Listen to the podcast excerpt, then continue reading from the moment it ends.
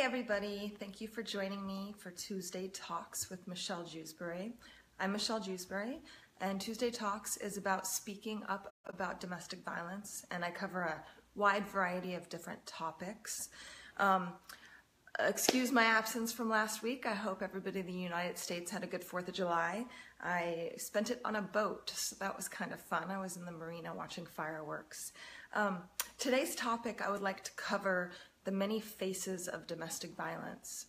So if this is your first time joining me, I was in a three-year domestic violence relationship with one year after that being financially and emotionally abusive. Um, I grew up in a household where my mommy and daddy stayed together.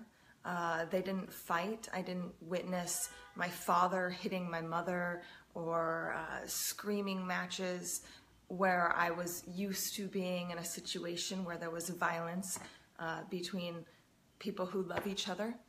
I ended up getting trapped in the cycle of domestic violence because I thought I fell in love. And love and fear are very, very similar when in the feelings that you feel. Um, I, I was fearful for my, for my life. I was um, I was fearful, fearful for him. I, I, felt that I loved him with, with my heart and soul. Um, during my relationship with, I'm going to call my abuser Paul, during my relationship with Paul, nobody knew what was going on. I kept my mouth shut. I didn't want anybody to see what was going on. I, um, I, in a sense, was pretending that it wasn't happening. Um, I wasn't fully aware and open to, oh wow, Michelle, you're being abused right now, um, being shoved and strangled and and hit in the face and screamed at is not normal. and I didn't I didn't really fully understand that while I was involved in the cycle. Um, and what I want to talk about today is there is there are so many people who are involved in domestic violence relationships. Um, in the United States, the statistics say that one in four women and one in 11 men will experience domestic violence in their lifetime. I uh, worked on Skid Row for about six months at a wonderful organization, the Downtown Women's Center. I was volunteering there for six months, a couple times a week. And one statistic that was startling to me is at least 30% of the women at the Downtown Women's Center on Skid Row are there because of domestic violence. Now, what I want everybody to open up and realize is say you go to a store and your clerk is not very nice.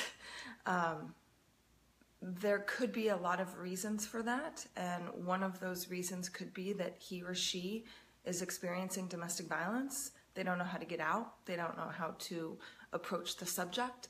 Um, so I want everybody to keep their eyes and ears open.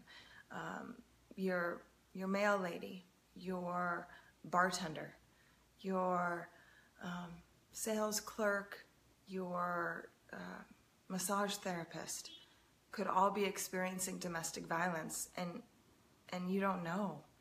Um, there were signs that I had, uh, that one girl, I'm not going to say her name, let's call her Stephanie, that this one girl noticed. So my former abuser, Paul, uh, owned a very large business, and one of his employees was Stephanie. I remember going into his place of employment, and Stephanie was in her car. Uh, they were going someplace, I don't remember where. And I was wearing sunglasses because I was hiding a black eye and a hat because I was going to go hiking. Um, if you've listened to any of my other talks, I went hiking a lot to yell and scream at God, to um, to try to understand what was going on. So that's where I was headed. And she looked at me and she said, "Why do I always see you with bruises on your face and body?" And I just kind of brushed it off and I, I laughed. I'm like, I don't know what you're talking about. You know, I fall a lot. You know, I go hiking a lot and I fall. But she was right. I was bruised because I was being beaten and emotionally and physically assaulted. So I want everybody to really keep their eyes and ears open. And if you see something that looks not right, say something to her or him. Talk to them a little bit. Ask them how their relationship's going. Ask them, um, ask them some positive qualities about it. And if their answer is not all that positive, then maybe inquire a little more. Um, but just keep your eyes and ears open. All right, well, that's it for today for Tuesday Talks, and join me next week. Thank you very much.